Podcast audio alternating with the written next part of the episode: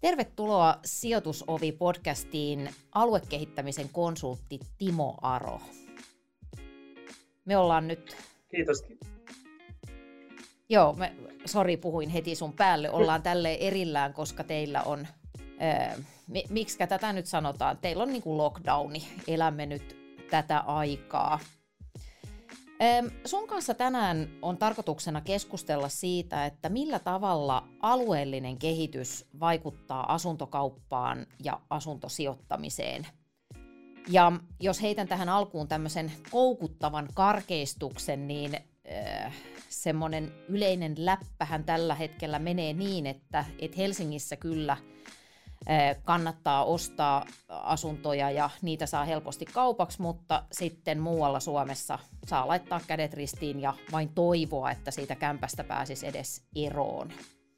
Jos me katsotaan yhden vuoden nyt tilastojen perusteella, niin 77 prosenttia kaikista muutoista viime vuonna suuntautui kaupunkimaisiin kuntiin.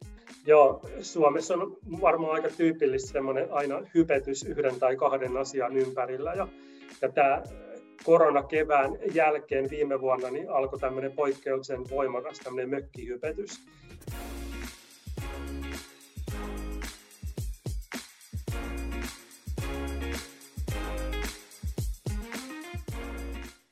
Öm, ennen kuin päästään tämän hedelmällisen teeman kimppuun, niin puhutaan ensin ihan lyhyesti susta. Öm, sä esittelet itse Twitterissä sanoilla sydän Porissa, toinen jalka Vantaalla – ja nyt mä esitän sulle tämän jakson vaikeimman kysymyksen, eli sano jotain myönteistä Porista.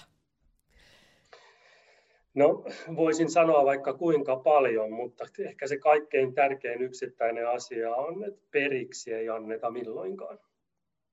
Selvä. Se on se juttu. Joo. kuuntelijoille tiedoksi, että mä siis varmistin kautta rantain etukäteen, kun juteltiin tässä, että mm, saan esittää tällaisen kysymyksen Porista, vaikka en itse ole porilainen. Mutta hei, kerro vielä meidän kuuntelijoille, että, että mitä tarkkaan ottaen teet työksesi, eli millä tavalla asuntomarkkinat on sun työmaa? Joo, asuntomarkkinat ei suoraan ole mun työmaa, mutta on välillisesti vähän mm. kaikessa mukana. Mä olen tosiaan duunissa semmoisessa paikassa kuin aluekehittämisen konsulttitoimisto MDI. Ja me ollaan ihan nimensä mukaisesti, tehdään kaikkea sitä, mitä liittyy alueiden pärjäämiseen, menestymiseen, kehittämiseen.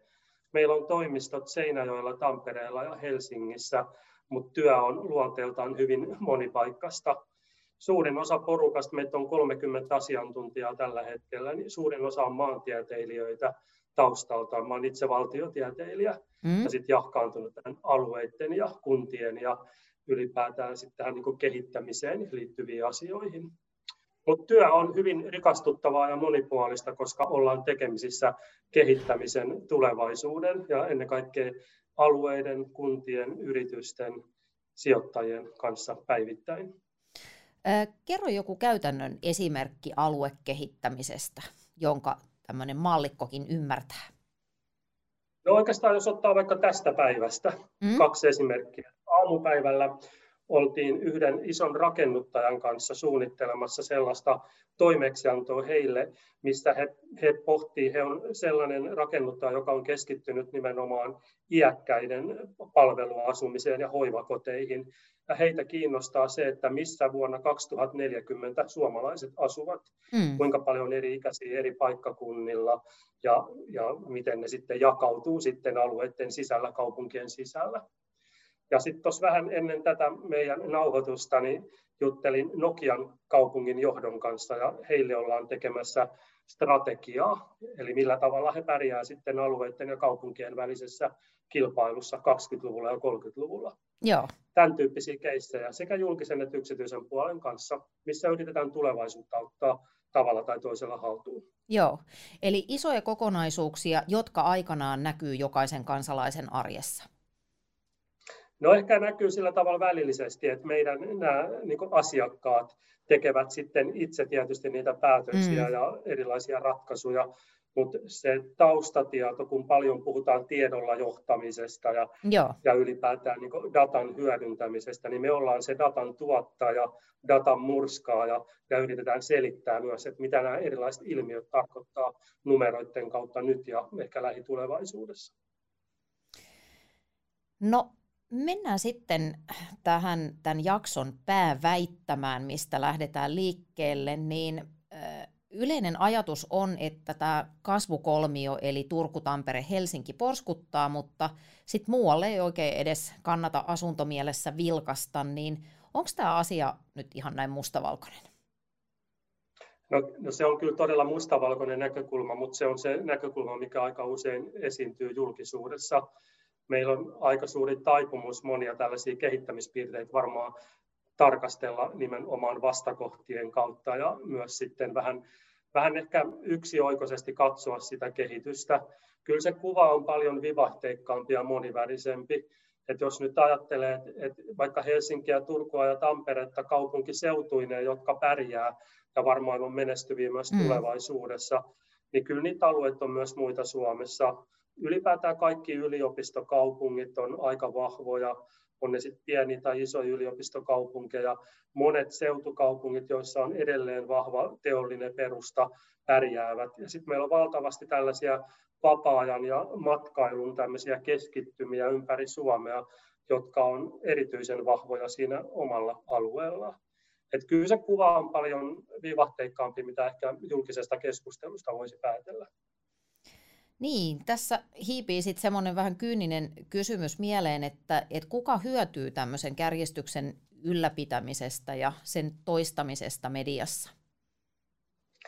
No ehkä se on se meidän tapa kuitenkin on ajatella, että jos ajattelee ylipäätään, että millä tavalla pystytään niin hallitsemaan sitä aika moniulotteista toimintaympäristöä ja niiden muutoksia, niin sitä on paljon helpompi ymmärtää vastakohtien kautta ja vertaamalla eri alueita tai paikkoja toisiinsa.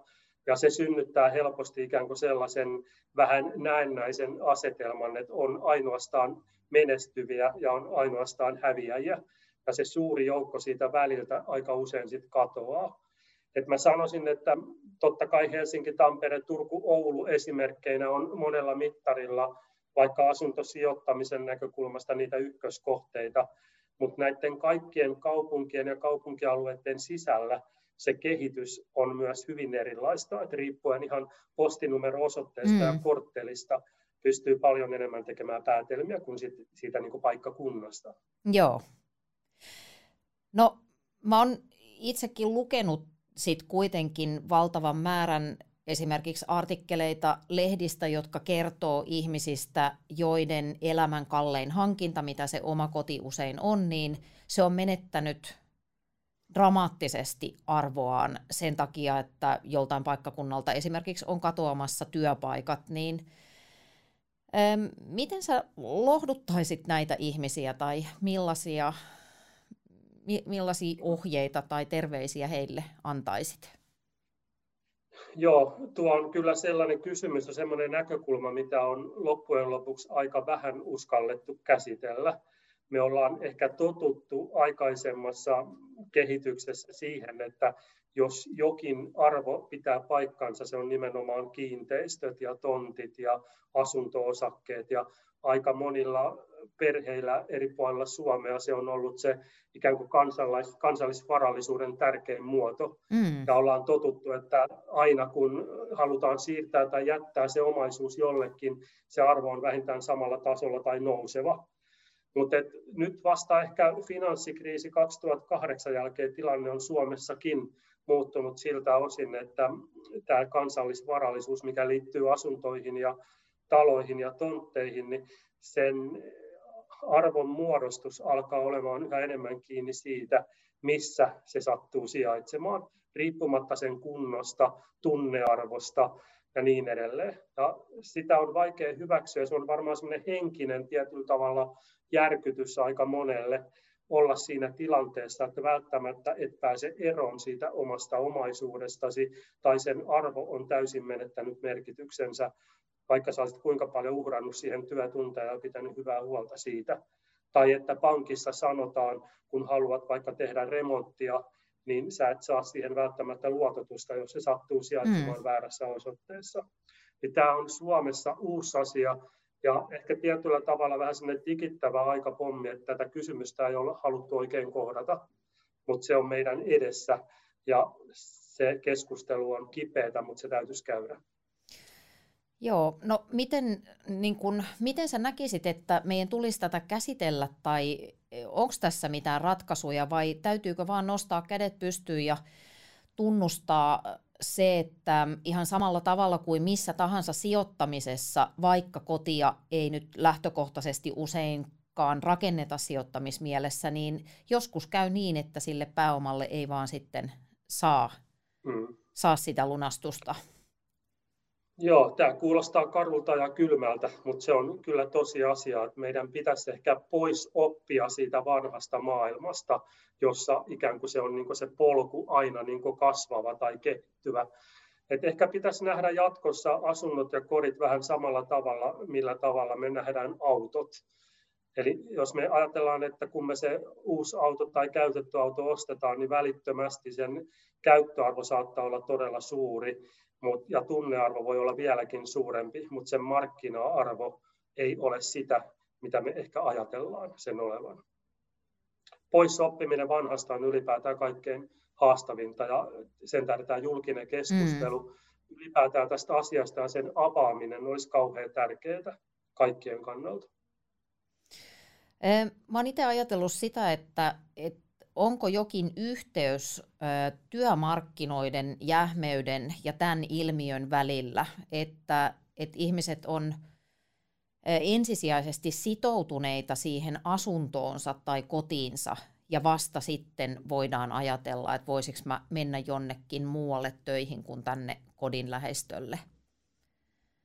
Joo, tämä on semmoinen aika pitkälti suomalainen erityispiirre jopa muihin Pohjoismaihin verrattuna, että meillä on kaksi sellaista aika vahvaa tekijää, jotka sitoo ihmisiä paikkaan. Et toinen, on, toinen, on, toinen on varsinkin tämä niin omistusasumiseen perustuva asumismuoto, mikä on edelleen aika vahva, varsinkin kaupunkien ulkopuolella.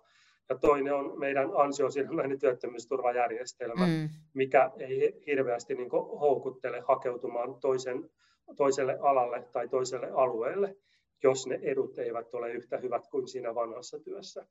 Meillä on näitä sisäsyntyisiä jäykkyyksiä aika paljon, joita ei ole onnistuttu purkamaan, ja ne heijastuu sitten myös asuntomarkkinoilla just tällä tavalla, että se asuntovarallisuuden arvo eriytyy aika kovaa vauhtia, ja, ja se tuleva kehitys saattaa olla ihan paikkakunnasta riippuen ihan joko plusmerkkistä tai miinusmerkkistä pitkälle tulevaisuuteen.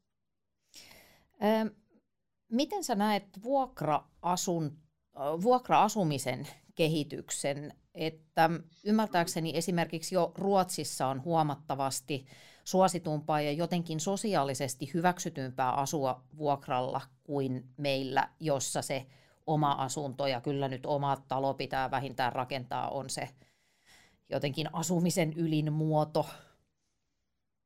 Joo, se on just näin. Että tässä on varmaan se erityispiirre, että me ollaan aika pitkään oltu tällainen niin yhtenäiskulttuuri, ja omistusasuminen on niin vahvasti ollut sidottu siihen ja koko tämä meidän pankkijärjestelmä ja lainotus- ja luototusjärjestelmä on aika jäykkä ollut ihan oikeastaan tuonne 90-luvulle saakka, jonka jälkeen se on vasta vapautunut. Ja vuokra-asuminen on niin siitä varmaan yksi hyvä esimerkki, että, että tietysti nyt vuonna 2021 tilanne on erilainen. Ja alkaa olemaan myös aika paljon tutkimuksellista näyttöä siitä, että, että enemmänkin ne erot alkaa menemään ikäryhmien välillä. Jos me katsotaan yli nelikymppisten ja alle nelikymppisten asumiseen liittyviä preferenssejä, mieltymyksiä ja valintoja, jotka liittyy vaikka asumismuotoon tai, tai halutaanko asua omakotitalossa vai kerrostalossa tai jossain muualla, niin se raja menee sinne nelikymppisten kohdalla. Alle, alle neljäkymppisille vuokra-asuminen on varsinkin kaupungeissa yhtä varten otettava tai jopa mm. varten otettavampi muoto kuin mitä on omistusasuminen. Että ne on täysin rinnakkaisia ja ihmisten elämäntilanteet ja elinvaiheet enemmänkin ratkaisee, että kumpaan päädytään. Eli tämä huomio... Se on aika tervehdyttävää. Niin. Mm. Joo. Se on tosi tervehdyttävää suhteessa aikaisempaan, aikaisempaan monoliittiseen malliin toimii. Eli tämä, tämä huomioon ottaen, niin äh, vuokra-asunnon omistaminen tai niin kuin asuntosijoittaminen kasvukeskuksissa on edelleen ihan hyvä sijoitusidea tulevaisuudessakin? No on vaikea nähdä, että et mikä olisi sellainen tekijä, ettei se olisi. Et kyllä Suomi nyt enemmänkin seuraa sitä kehitystä, mitä on tapahtunut Ruotsissa tai, tai muista Länsi-Euroopan maista jo paljon aikaisemmin. Ja ylipäätään meillä on paljon enemmän siellä valintojen kentällä, kun ihmiset tekee asumiseen ja paikkaan liittyviä valintoja, niin se ei ole niin yksioikoista, mitä se oli vielä vaikka 10 tai 20 tai 30 vuotta sitten. Varsinkin nuoret ja nuoret aikuiset, niin heidän asumiseen ja paikan valintaan liittyviin preferensseihin pitäisi kiinnittää paljon enemmän huomiota, koska ne poikkeaa niin paljon siitä meidän niin kuin, tavallaan totutusta mm. asennemallista, millä tavalla me ollaan nähty asuminen ja vaikka asuntosijoittaminen aikaisemmin. No sitten on tämä klassikkokysymys, että miksi on tärkeää pitää koko Suomi asuttuna vai, vai onko? Mikä sun mielipide on? Joo, tämä on niitä semmoisia tyypillisiä suomalaisia aiheita, joka, joka niin pomppaa kumikorkkia aina niin säännöllisesti esille ja jakaa hirveän voimakkaasti niin ja herättää suuria tunteita. Mm. Ja tämä on niin vähän outokin kysymys vuonna 2021, koska Suomi ei ole enää pitkään aikaan ollut koko maan osalta asuttu, eikä sillä tavalla aluerakenne ole ollut enää ehkä tasapainoinen, mitä se oli vaikka 70-luvulla tai 80-luvulla. Et Suomi on entistä enemmän eriytynyt ja alueelliset erot meillä on todella suuret maan eri osien välillä, maakuntien välillä, maakuntien sisällä ja yhä enemmän myös kaupunkiseutujen sisällä. Ja se on se uusi normaali mun mielestäni, että pitää päästä niin kiinni siihen enemmänkin siihen kaupunkirakenteen sisälle ja nähdä se, että se mikrosijainnin merkitys siellä kaupungin tai kaupunkiseudun sisällä on paljon tärkeämpi asia kuin se kuntavaakuna tai missä päin Suomea se paikka sattuu sijaitsemaan. Joo. Jos asunto sijaitsee lähellä kauppakeskuksia, lähellä liikenteen solmupisteitä, liikenneväylien varrella tai sitten kaupunkien niin kunta- tai keskustaajamassa, niin voi olettaa, että ne menestymismahdollisuudet on aika hyvät. Ja jos siihen vielä lisää nyt koronavuoden niin osalta, mm. missä on lähin sairaala, niin silläkin on merkitystä. Joo. No tästä päästäänkin sitten mukavasti aasinsiltaa pitkin tähän, tähän koronakysymykseen, että nyt kun se tässä myllää meidän ympärillä maailmaa uuteen uskoon, niin ähm, ottaako tämä Nurmijärvi-ilmiö uudet pysyvät nousut? Joo, Joo, tämä on, tämä on mielenkiintoinen, että Nurmijärvi-ilmiö oli vahvimmillaan varmaan tuossa 2000-luvun ensimmäisellä vuosikymmenellä, jolloin tapahtui tällaista niin kuin aika voimakasta seutuistumista, hajautumista suurten kaupunkien siihen välittömään läheisyyteen, pientalovaltaisille alueille, hyvien yhteyksien päähän sieltä työpaikasta. Ja sitten taas 2010-luku ennen koronakriisi oli oikeastaan aika vahvaa tällaista, mä kutsun sitä järvenpää ilmiöksi. Ja tarkoitan sillä sitä, että tämmöiset niin keskuskaupungit tai tämmöiset urbaanit keskustat oli entistä vetovoimaisempi, eli rakennettiin entistä tiiviimmin, entistä korkeammalle, entistä enemmän asemien tai kauppakeskusten lähelle. Mm. Ja tämmöisiä urbaaneja keskittymiä tuli niin kuin kaupunkien lisäksi myös kehyskuntiin asuntotuotanto monimuotoistui ja haluttiin tarjota erilaisia vaihtoehtoja mahdollisimman paljon. Ja mä veikkaisin, että nyt 20-luvulla tämän koronan niin jälkipyykeissä, niin se suurten kaupunkien vetovoima ei ole mihinkään kadonnut ja kaupungistuminen ja keskittyminen tulee jatkumaan voimakkaana tästäkin eteenpäin. Mutta se kuva tulee sillä tavalla ehkä muuttumaan enemmän sinne 2000-luvun alun suuntaan, että suurten kaupunkien lähellä oleva kehysalue ja kaupungiläheinen maaseutu on, on aikaisempaa houkuttelevampi ja osa muuttovirroista suuntautuu sinne, jossa on enemmän tilaa, väljyyttä, ehkä laadukkaampia asuin- ja elinympäristöjä, mutta se edellyttää sitä, että ne yhteydet on hyvät, että on mahdollista niin liikkua sinne lähimpään kaupunkiin. Ja mä uskon vielä, että kolmantena semmoisena niin voittaja-alueena mm. on tällaiset suuret mökkikunnat tai tämmöiset niin vapaa-ajan ja matkailun keskittymät, sulkavat ja puumalat ja Kemiön saaret, Paraiset, Merikarviat, Sallat, Kolarit, Kuusamot, joissa on niin poikkeuksellisen vahva infra- ja palvelurakenne syntynyt sen vapaan ja matkailun niin kautta. Ihmiset hakeutuu mielellään niin sellaisiin paikkoihin myös jatkossa. Eli silläkin tavalla tämä kuva on niin monipuolinen, että kaupungit ja kaupungistuminen jatkuu, mutta kehysalueet ja kaupungin läheinen maaseutu saa enemmän virtoja. Ja sitten meillä on niitä vastavirtoja, jotka liikkuu sitten sinne syvälle maaseudulle ja tänne vapaa-ajan asumisen ja matkailun paikkakunnille myös jatkossa. Nyt on uutisoitu paljon siitä, että kesämökit menee myöskin todella kuumille kiville, niin sitten mä mietin sitä, että, että mahtaakohan ihmisille tulla niistä sit muutaman vuoden päästä semmoinen ostomorkkis, että nyt on ostettu ja sitten viiden vuoden päästä tekisikin mieli mennä viikonlopuksi Pariisiin, mutta kun ei pysty, kun on pakko mennä sinne mökille, niin mitä arvelet, että mökkivillitykselle käy?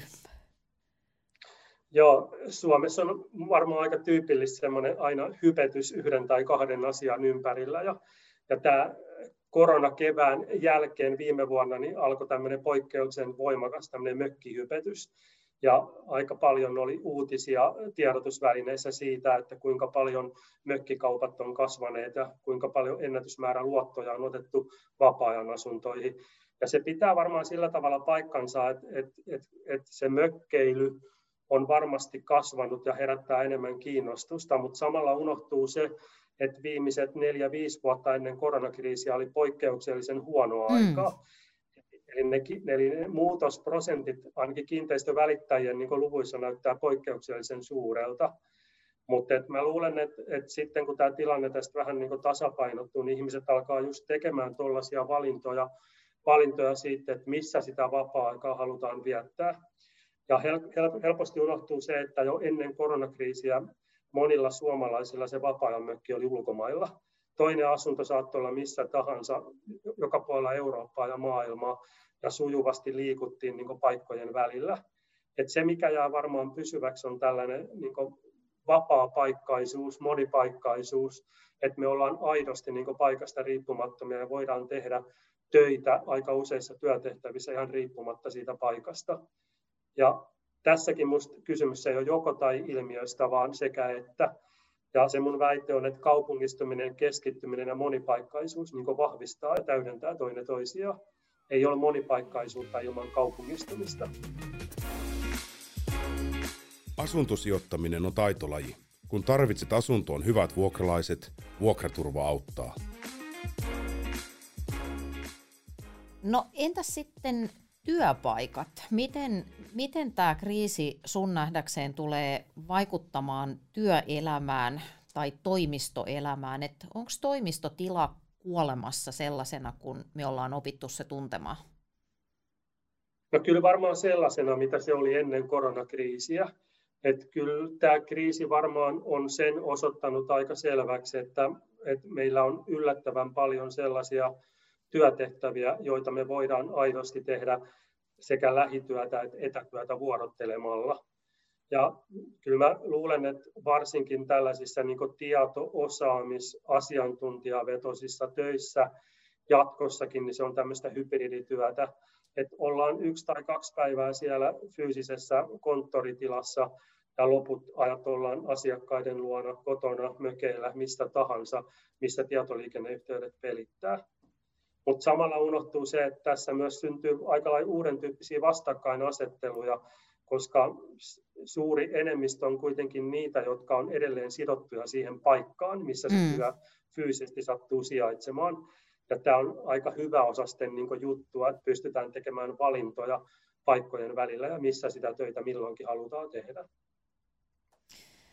Ähm, Helsingin keskustan autioituminen on sellainen asia, joka surettaa monia ja myös siitä on ollut paljon juttua tämän koronavuoden aikana. Moni maineikas liike on sulkemassa tuossa Aleksanterin tiellä ja kivijalan kohtalo huolestuttaa, niin ihan kuriositeettina, millaisena näet Helsingin keskustan tulevaisuuden?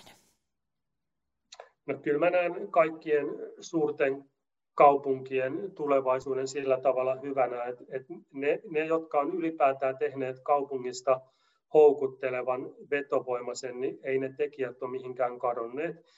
Ihmiset haluaa kuitenkin tapahtumia, elämyksiä, palveluita, hyvää ja mielekästä vapaa-aikaa ja niin edelleen. Ja sitten kun tämä tilanne ikään kuin rauhoittuu ja normalisoituu, niin, niin samalla tavalla ne ihmisten valinnat kohdistuu niihin asioihin, jotka ihmiset kokee tärkeiksi. Mm. Ja se sattuu vaan olemaan sillä tavalla, että ne paikat, joissa on paljon asukkaita, niin se mahdollistaa myös sen, että siellä on myös paljon sitten niitä erilaisia aktiviteetteja, jotka tekee siitä kaupungista kaupungin. Kivijalkakauppojen katoaminen on tietysti alkanut jo paljon aikaisemmin. Tämä kriisi on vaan vauhdittanut sitä, mutta kyllä mä tässäkin enemmän näen tällaisen tietynlaisen luovan tuhon, että on paljon sellaisia asioita, jotka olisi joka tapauksessa tapahtunut ajan kanssa, kun vaikka nuorten ja nuorten aikuisten kulutuskäyttäytyminen on jo lähtökohtaisesti hyvin erilaista, mitä on vanhemmilla ikäryhmillä. Että tämä on yksi murros muiden joukossa, mutta se kaupungin idea on edelleen sama, mikä vetää ihmisiä puoleensa. Joo. No, koska tämä on asuntosijoituspodcast, niin sitten tietysti meidän kuuntelijoita kiinnostaa se, että, että miten tämä tulee vaikuttamaan vuokramarkkinaan, että Juuri nyt tänään, kun me tehdään tätä maaliskuussa 2021, niin ilmeisesti on vähän niin kuin nihkeämpää, mutta miten näet tämän tulevaisuuden?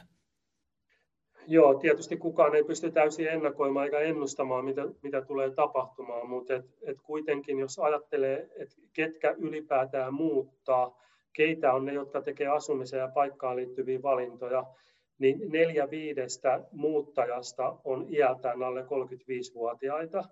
Ja nämä nuoret ja nuoret aikuiset, jotka ylipäätään sitten muuttaa johonkin asuntoon, on se omistusasunto tai vuokra-asunto missä tahansa, niin ne on täysin yliedustettuja. Ja mä kuvittelisin, että, että tilanne, kun se normalisoituu, niin myös aika nopeasti asuntomarkkinoilla palataan sille uralle, missä me oltiin ennen koronakriisiä. Ja itse asiassa kun katsoo tilastoja, niin se muutos on jopa yllättävän pieni ollut tämän poikkeuksellisen niin pandemiapiikin aikana. Edelleen hintakehitys on ollut varsinkin omistusasumispuolella nouseva kaupungeissa riippumatta tästä tilanteesta. Ja vaikka nyt vuokra-asuntomarkkinoilla joidenkin kaupunginosien kohdalla saattaa olla vähän niin ehkä heikompaa kehitystä kuin pitkään aikaan, niin ehkä unohtuu se, että myös asuntotuotanto on jatkunut poikkeuksellisen voimakkaana myös nyt koronavuonna 2020. Ja minusta on hyvä tilanne, että ihmisillä on mahdollisuus valita ja että on enemmän sitä tarjontaa kuin ehkä aikaisemmin. No mitä, mitä sä ajattelet sitten siitä, että, että mitkä on tämän koronakriisin vaikutukset tulevaan alue- ja väestön kehitykseen, vai onko sitä edes mahdollista vielä tässä vaiheessa ennustaa, kun tätä hommaa on nyt kestänyt vuoden? Joo, ja tietysti on lyhyt aikaväli just alue- ja väestökehitykseen liittyvissä muutoksissa on yksi vuosi on todella lyhyt aika. Mutta jos nyt katsoo niin sen yhden vuoden perusteella, jos nyt lyhyellä aikavälillä tekee jotain johtopäätöksiä, niin, niin se on aika yllättävää, että jos tarkastellaan vaikka ihmisten liikkuvuutta, muuttoliikettä, niin vuonna 2020 tehtiin paljon enemmän muuttoja, mitä tehtiin aikaisempina vuosina. Mm-hmm. Eli se korona ei ole millään tavalla vähentänyt sitä ihmisten muuttamista paikkojen välillä. Ja jos tarkastellaan vielä, että miten ne, miten ne muuttovirrat sitten jakautuu, jos me jaetaan karkeasti kaikki meidän kunnat tämmöisiin niin kaupunkimaisiin kuntiin, taajaan asuttuihin kuntiin ja maaseutumaisiin kuntiin, niin julkisuudessa on hirveän paljon puhuttu maalle muutosta ja maaseutupuumista ja niin edelleen. Jos me katsotaan yhden vuoden nyt tilastojen perusteella, niin 77 prosenttia kaikista muutoista viime vuonna suuntautui kaupunkimaisiin kuntiin. 13 prosenttia suuntautui taajaan asuttuihin kuntiin, eli tämmöisiin Nurmijärven kaltaisiin kuntiin, mm. mitkä on kaupunkien lähellä. Ja ainoastaan joka kymmenes muutto suuntautui maaseutumaisiin kuntiin. Eli se iso kuva ei ole käytännössä mihinkään muuttunut. Et se, mitä jatkossa tapahtuu, niin sen me tiedetään nyt jo, että nämä nuoret ja nuoret aikuiset on 20-luvulla ja 30-luvulla, heidän joukko on aikaisempaa pienempi. Ja se tulee tarkoittamaan sitä, että se alueiden välinen kilpailu näistä nuorista osaajista, työvoimasta, koulutetuista tulee olemaan paljon kovempaa kuin aikaisemmin, kun siellä perinteisillä lähtöalueilla on niin paljon vähemmän nuoria kuin aikaisemmin. Niistä kilpaillaan todella kovaa sitten alueiden välillä. Keitä on voit, tai ketkä on voittajia tässä? Siis, tai sori, mä kysyn uudestaan, että että ketkä on tämän korona-ajan muuttoliikkeen voittajia ja häviäjiä ja onko siellä jotain yllättäjiä? Joo, tämä on, tämä on hyvä kysymys. Että tietysti on lyhyt aikaväli arvioida isoja muutoksia, mutta jos katsoo nyt tätä korona-aikaa pelkästään, niin kyllä ne suuret voittajat on edelleen meidän kaikki nämä isoimmat kaupungit ja suurin osa maakuntakeskuksista. Helsinki ja Espoo on vähän sakannut tässä maan sisäisessä muuttoliikkeessä, mutta muuten väestön lisäys on ollut sielläkin todella suurta. Mutta ehkä suurimmat voittajat on olleet Tampere, Kuopio, Oulu, Jyväskylä, Lappeenranta, tämän tyyppiset niin maakuntakeskukset. Ja suhteessa vielä suurempia voittajia on ollut Helsingin, Turun ja Tampereen kehysalue, kehyskunnat, jotka on siinä keskuskaupungin välittömässä läheisyydessä. Niiden muutos on niin määrällisesti ja suhteellisesti ollut vielä paljon suurempi. Mutta se alkoi jo ennen koronaa, tämä tavallaan Nurmijärvi-ilmiö voimistumaan. Ja sitten se kolmas ryhmä näitä voittajia on, on just nämä suuret mökkikunnat tai suuret matkailukeskittymät. Siellä on paljon sellaisia kuntia, vaikka joku Salla Itä-Lapissa, joka ei ole viimeiseen 50 vuoteen saanut väestön lisäystä tai muuttovoittoa, niin viime vuonna ollaan plussalla. Mm-hmm. Ja tämmöisiä yksittäisiä kuntia, mökkimatkailukuntia on ympäri Suomea jotka on minusta positiivisia yllättäjiä. Uudella maalla esimerkiksi Lohja tai Raasepori on merkittävästi kohentaneet asemaansa yhden koronavuoden aikana. Sä kirjoitit itse tuossa naistenpäivän tiimoilla Satakunnan mm. kansan kolumnissa, että naiset ohjaa muuttoliikettä. Eli toisin sanoen naiset muuttaa ensin koulutuksen perässä muualle ja sitten ne tai me ei enää palata – ja sä kirjoitit näin, että, että pian, pian maa on täynnä merikarvioita, joissa pitää lähteä kuntarajan ulkopuolelle treffeille. Niin äh, kerro vähän lisää tästä. Tämä oli mun mielestä kauhean yllättävä tai jotenkin semmoinen hirveän inhimillinen äh, näkökulma tämmöisiin isoihin yhteiskunnallisiin liikkeisiin ja teemoihin. Joo, tämä liittyy sellaiseen keskusteluun, mitä me ollaan niin kuin tavallaan työn puitteissa käyty ja, ja muutamille alueille ja kunnille tarjottu tämmöistä niin kuin feminististä elinvoimapolitiikkaa ratkaisuksi ikään kuin sellaiseen, että millä tavalla houkutellaan kuntaan enemmän erityisesti nuoria naisia. Ja perustellaan sitä sille, että, että sellaiset paikkakunnat, joissa nuoret naiset kokevat viihtyvänsä, missä elämä on mielekästä ja minne halutaan muuttaa, niin se tarkoittaa sitä, että ilmapiiri niillä alueilla on positiivisempi, suvaitsevaisempi ja se vetää myös miehiä sitten aikoinaan perässä. Kun se aika karu fakta on se, että jos me katsotaan 20-29-vuotiaiden ikäryhmää, meillä on ainoastaan 11 kuntaa Suomessa sellaisia, joissa on naisenemmistö. Mm-hmm. Ja on paljon sellaisia kuntia, joissa on sen 20 ja 30 välissä, niin saattaa olla 60 prosenttia, 70 prosenttia ainoastaan sen ikäisiä naisia suhteessa saman ikäryhmän miehiin. Eli haluttaisiin nimenomaan korostaa sitä naisten asumiseen ja paikkaan liittyviä valintoja ja niitä preferenssejä siellä takana, koska sen perusteella voidaan tehdä päätelmiä, mikä on houkutteleva, kiinnostava, vetovoimainen ehkä jatkossa paikan suhteen. Siinä on semmoinen ajattelu takana. Mm. Onko teillä jo jotain konkreettisia havaintoja tai jotain dataa siitä, että, että mitä ne asiat sitten olisi, jotka nuoria naisia houkuttelisi muuttamaan jonnekin? Mitä pitää olla? Joo, Joo, no meillä on itse asiassa vähän kesken vielä, että meillä on tuolla Kainuun alueella, se on sellainen hanke, hanke parhaillaan käynnissä, niin pilottihanke, missä just nimenomaan tätä kysymystä niin selvitetään kyselyiden, haastattelun ja sitten tämmöisten naisraatien avulla. Siellä on eri-ikäisiä naisia. Toiset, toinen raati on sellainen, mikä, mitkä asuvat Kainuussa nyt jo tällä hetkellä, ja toinen raati on sellainen, mikä, missä naiset on ympäri Suomea. Ja pohditaan niitä mahdollisuuksia, että millä edellytyksillä naiset esimerkiksi palaisivat takaisin Kainuuseen, että mitkä asiat silloin pitäisi toteutua.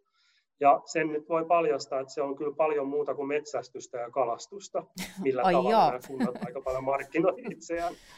Joo, joo. kyllä. super kiinnostavaa. se on sellainen, joo, siitä saadaan pikkusen tietoa tässä ihan varmaan ihan lähiviikkojenkin aikana, mutta mä uskon, että se on sellainen, mikä tulee kiinnostamaan montaa muutakin paikkaa.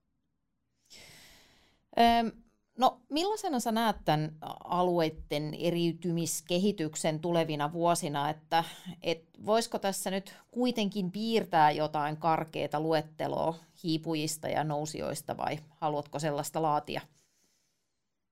No en mielellään, koska se on aika leimaavaa mm. sitten, mutta se on ihan totta, että, että jos nyt ajatellaan, että mitkä on sellaisia suuria muutosvoimia, mitkä tällä hetkellä vaikuttaa alueiden kehitykseen ja sitä kautta asuntomarkkinoihin, niin kyllä mä näen sieltä niin neljä isoa voimaa samanaikaisesti. että se ensimmäinen on varmaan tämä niin kaupungistuminen, keskittyminen, monipaikkaisuus. Toinen on sitten nimenomaan tämä alueellinen eriytyminen, erilaistuminen, polarisoituminen, kuplautuminen, mitä nimitystä halutaankin käyttää. Kolmas on liikenneyhteydet, korkeakoulut ja sijainti. Tämmöinen pyhä kolmiyhteys, mitä tulee sitä kautta, niin vahvistuu koko ajan. Ja ehkä neljästä iso muutostekijä on tämä demografinen, eli väestö- ja ikärakenteen voimakas muutospaine, mikä meillä on nyt tällä hetkellä päällä ja jatkuu 30-luvulle. Ja nämä kaikki johtaa siihen, että alueellinen eriytyminen tulee näkymään entistä voimakkaammin kaikkien alueiden sisällä. Ja jos se aikaisemmin oli ehkä maan eri osien välistä tai etelän ja pohjoisen tai lännen ja idän välistä, niin se tulee kyllä jatkossa olemaan kaupunkien sisäistä eriytymistä myös entistä voimakkaammin. Ja erityisesti siellä, missä on paljon asukkaita pääkaupunkiseudulla, Tampereella, Turussa, Oulussa, Jyväskylässä ja niin edelleen. Eli se eriytyminen on jatkossa vielä enemmän kaupunkien sisäinen haaste kuin ehkä tämmöinen niin koko maata koskeva haaste. Joo. No mainitsit tämän väestön ikääntymisen, niin miten se tulee heijastumaan asuntomarkkinoihin? No se varmaan tulee sillä tavalla niin heijastumaan, että, että se painopiste tulee paljon muuttumaan. Että jos mä otan nyt yhden esimerkin, että yksi ikään kuin tähän demografiseen muutokseen liittyvä muutosvoima on on väestön ikääntyminen, mistä ollaan tietysti paljon puhuttu. Mutta jos ottaa yhden numeron, yli 75-vuotiaiden määrä kasvaa väestöennusteiden mukaan 400 000 henkilöllä vuoteen 2040 mennessä, yli 75-vuotiaiden määrä. Ja tämän ikäryhmän asumiseen ja paikkaan liittyvillä valinnoilla on aika iso merkitys monen kunnan kannalta, mm. koska tässä, tässä on paljon naisia tässä joukossa, paljon yksin asuvia, ja he hakevat ehkä nimenomaan pieniä asuntoja hyvältä paikalta, läheltä kaupallisia palveluita, lähellä sosiaali- ja terveyspalveluita ja, ja helppoa liikkumista. Toinen iso muutos, mikä on jäänyt ehkä täysin katveeseen, on se, että jos me tarkastellaan vieraskielistä väestöä, eli muita kuin suomea, ruotsia, saamea äidinkielenä puhuvia. Vuoteen 2040 mennessä vieraskielisen väestön määrä kasvaa arviolta puolella miljoonalla ihmisellä ja heidän asumiseen liittyvistä preferensseistä me ei tiedetä juuri mitään. Minne ne tulevat muuttamaan, millaisessa asumisessa he viihtyvät ja mitkä on ne paikat, joita he tulevat valitsemaan. Sen me tiedetään, että vieraskieliset ovat vielä keskittymishakuisempia, mitä meillä on kantaväestö. Eli mä luulen, että nämä kaupungit, jotka nyt on saaneet paljon vieraskielisiä tähän saakka, ja kaupunkien ympärillä oleva kehysalue, niin tämä ikäryhmä tai tämä vieraskieliset tulee muuttaa aika paljon mm. sitä myös asumisympäristöä. Joo. Öm, no, sä, sä olet kaiken tämän syvä asiantuntija, mutta Mua jotenkin kutkuttaa semmoinen kysymys, että voisiko tässä asuntomarkkinassa esimerkiksi tapahtua jotain sellaista, mitä teikäläinenkään ei osaisi yhtään ennustaa. Yhtäkkiä kaikki haluaa muuttaa Kainuuseen, sekä naiset että miehet. Joo, kyllä jotenkin mä olen sillä tavalla kuitenkin sit inhorealisti, kun nyt tulen Porista ja länsirannikolta, niin en, en mä kyllä jaksa uskoa, että et, et totta kai tapahtuu pieniä niin muutoksia, ja päävirtojen rinnalla on koko ajan vastavirtoja, jotka liikkuu niin toiseen suuntaan ja tekee erilaisia valintoja. Ja tällaisia ehkä elämäntapamuuttajia on jatkossa aikaisempaa enemmän, jotka hakeutuu ihan erilaisiin paikkoihin, mitä ehkä olisi niin rationaalisesti järkevää hakeutua. Mutta en mä kyllä jaksa uskoa mihinkään valtavan isoon muutokseen, että päinvastoin jopa luulen, että, että se eriytymiskehitys, mikä meillä on ollut käynnissä nyt koko 2000-luvun ajan, niin se tulee sillä tavalla syvenemään, että railo voittaja-alueiden ja häviäjä-alueiden välillä ne ääripäät karkaa entistä kauemmaksi toisistaan. Ja kysymys on, että mitä tapahtuu sillä välillä olevilla alueilla. Ja se on ehkä se paljon mielenkiintoisempi kysymys. Vähän tähän liittyen mulla olisi tämmöinen kysymys, että, että kun tilastoista näkyy, että asuntojen hinnat on tulossa alaspäin monilla alueilla, niin miten nopea tämä lasku tulee olemaan? Et puhutaanko me viidestä vuodesta vai kahdesta vuodesta vai mikä se muutoksen nopeus on? Mä arvioisin, että se on aika lailla samanlaista, mitä se on ollut tähän saakka. Että kyllähän tämä, niin nämä kehityspiirteet on ollut jo nähtävillä oikeastaan sieltä 2000-luvun, 2010-luvun vaihteesta alkaen aika voimakkaana. Ja se, mikä aika usein unohtuu, on tietysti pankkien ja luotottajien omat valinnat, millä tavalla he arvottavat eri alueiden kehityksen ja miten se luototus liittyy siihen. Et mä luulen, että tämmöinen niin hidas, supistuva kehitys on paljon todennäköisempi ura kuin semmoinen äkki rysähdys tai pysähdys. Joo. Et se sama kehityskaari, mitä on ehkä ollut jo aikaisemmin ennen koronakriisiä, niin Mä luulen, että se tulee jatkumaan. Mutta sitten on nämä positiiviset poikkeamat, just nämä suuret mökkipaikkakunnat, matkailupaikkakunnat, niin siellä se kehitys saattaa kyllä yllättää sillä tavalla, että siellä se arvon muodostus saattaa kyllä muistuttaa enemmän kaupunkien ja kaupunkien kehysalueiden kehitystä, koska se haluttavuus ja houkuttelevuus on paljon suurempaa, mitä se on ollut aikaisemmin.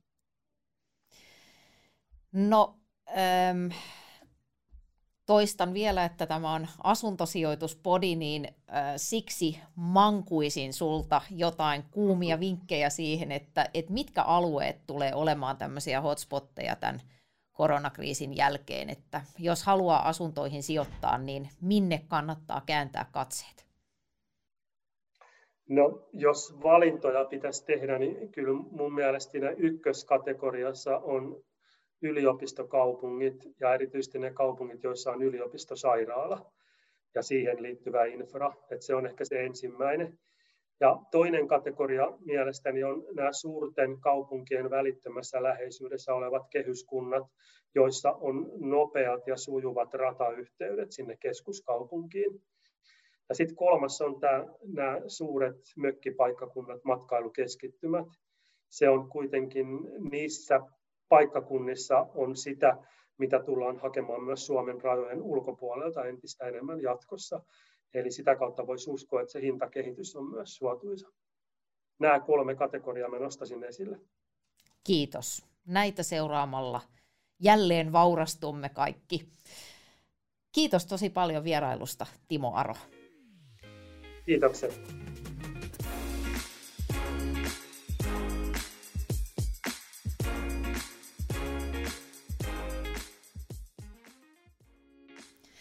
Tämä oli Sijoitusovi-podcast. Kiitos, että sä kuuntelit.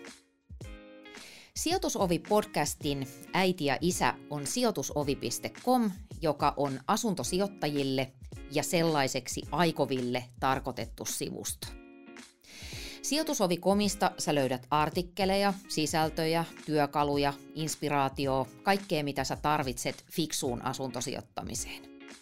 Jos sua kiinnostaa asuntosijoittamiseen liittyvät asiat, niin tilaa tämä kanava, niin pysyt kartalla kaikista sijoitusjutuista.